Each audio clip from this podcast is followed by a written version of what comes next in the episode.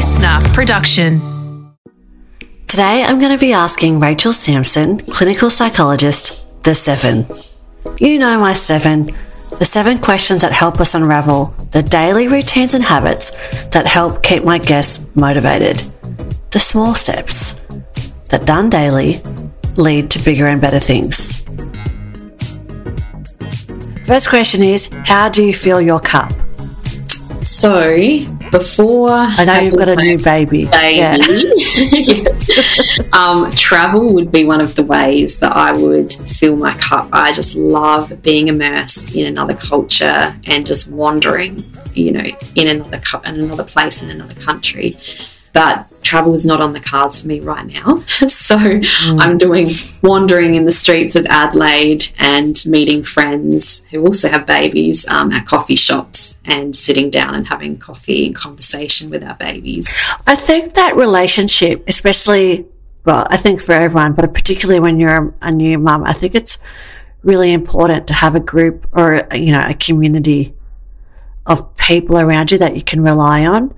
I think partners, talking about our intimate relationships here, they're wonderful, they're great, but I don't think they can, they're not going to be everything to you. It's not the same, yeah, as Yeah, if you don't have a group of girlfriends, who do you bitch about your partner to? exactly. You've got you've got no one. Yeah. What helps you to manage work and life responsibilities?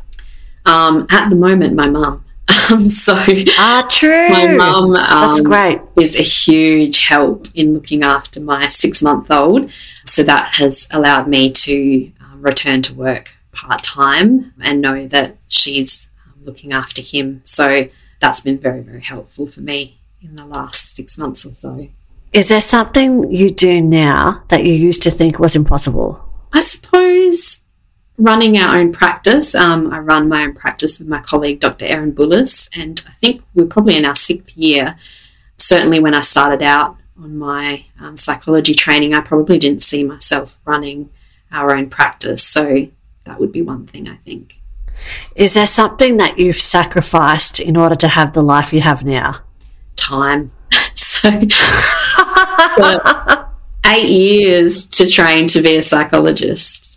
Um, so six years at uni and then two years um, a registrar program. So that's eight years of intense full time study and training, and you don't get that time back. So you hope that you know you've chosen the career that's right for you.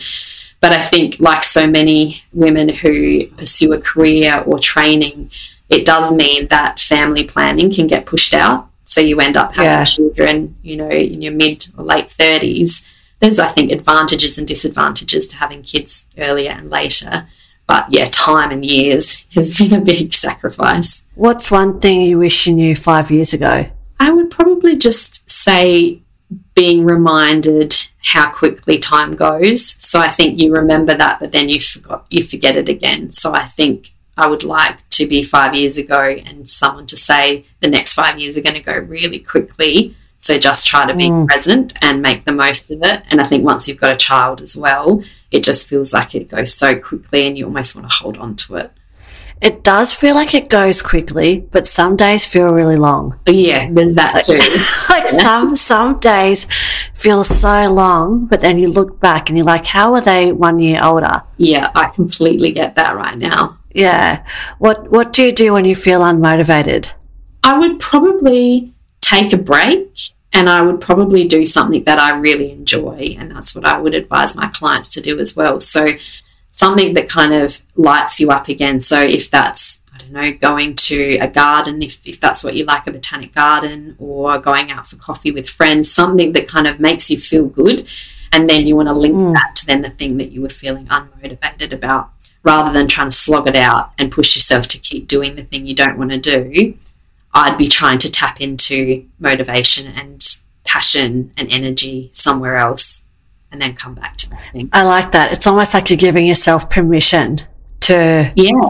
do do do something that you enjoy and I think for women in particular we, we feel like it's indulgent, too indulgent of us to go out for a coffee or to go to the movies.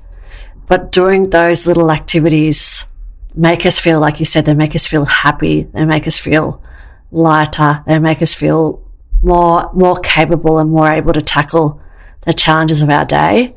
And if there was just one thing that you wish women would know, what would it be? I wish more people knew about psychology, I think, and how the brain works, how the nervous system works. I think that the more that we know about how we work, mm. the more empowered we are. There's so much, um, you know, in the clinic that people say, Why didn't I know this before? You know, some of this stuff is simple, like, how come we don't learn this in school?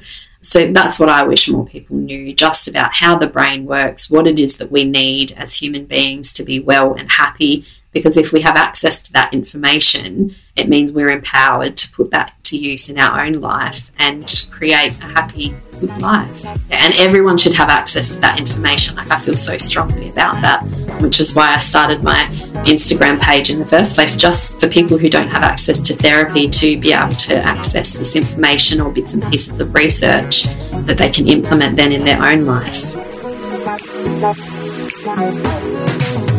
Thanks for listening to Turia Pitt's Pep Talk.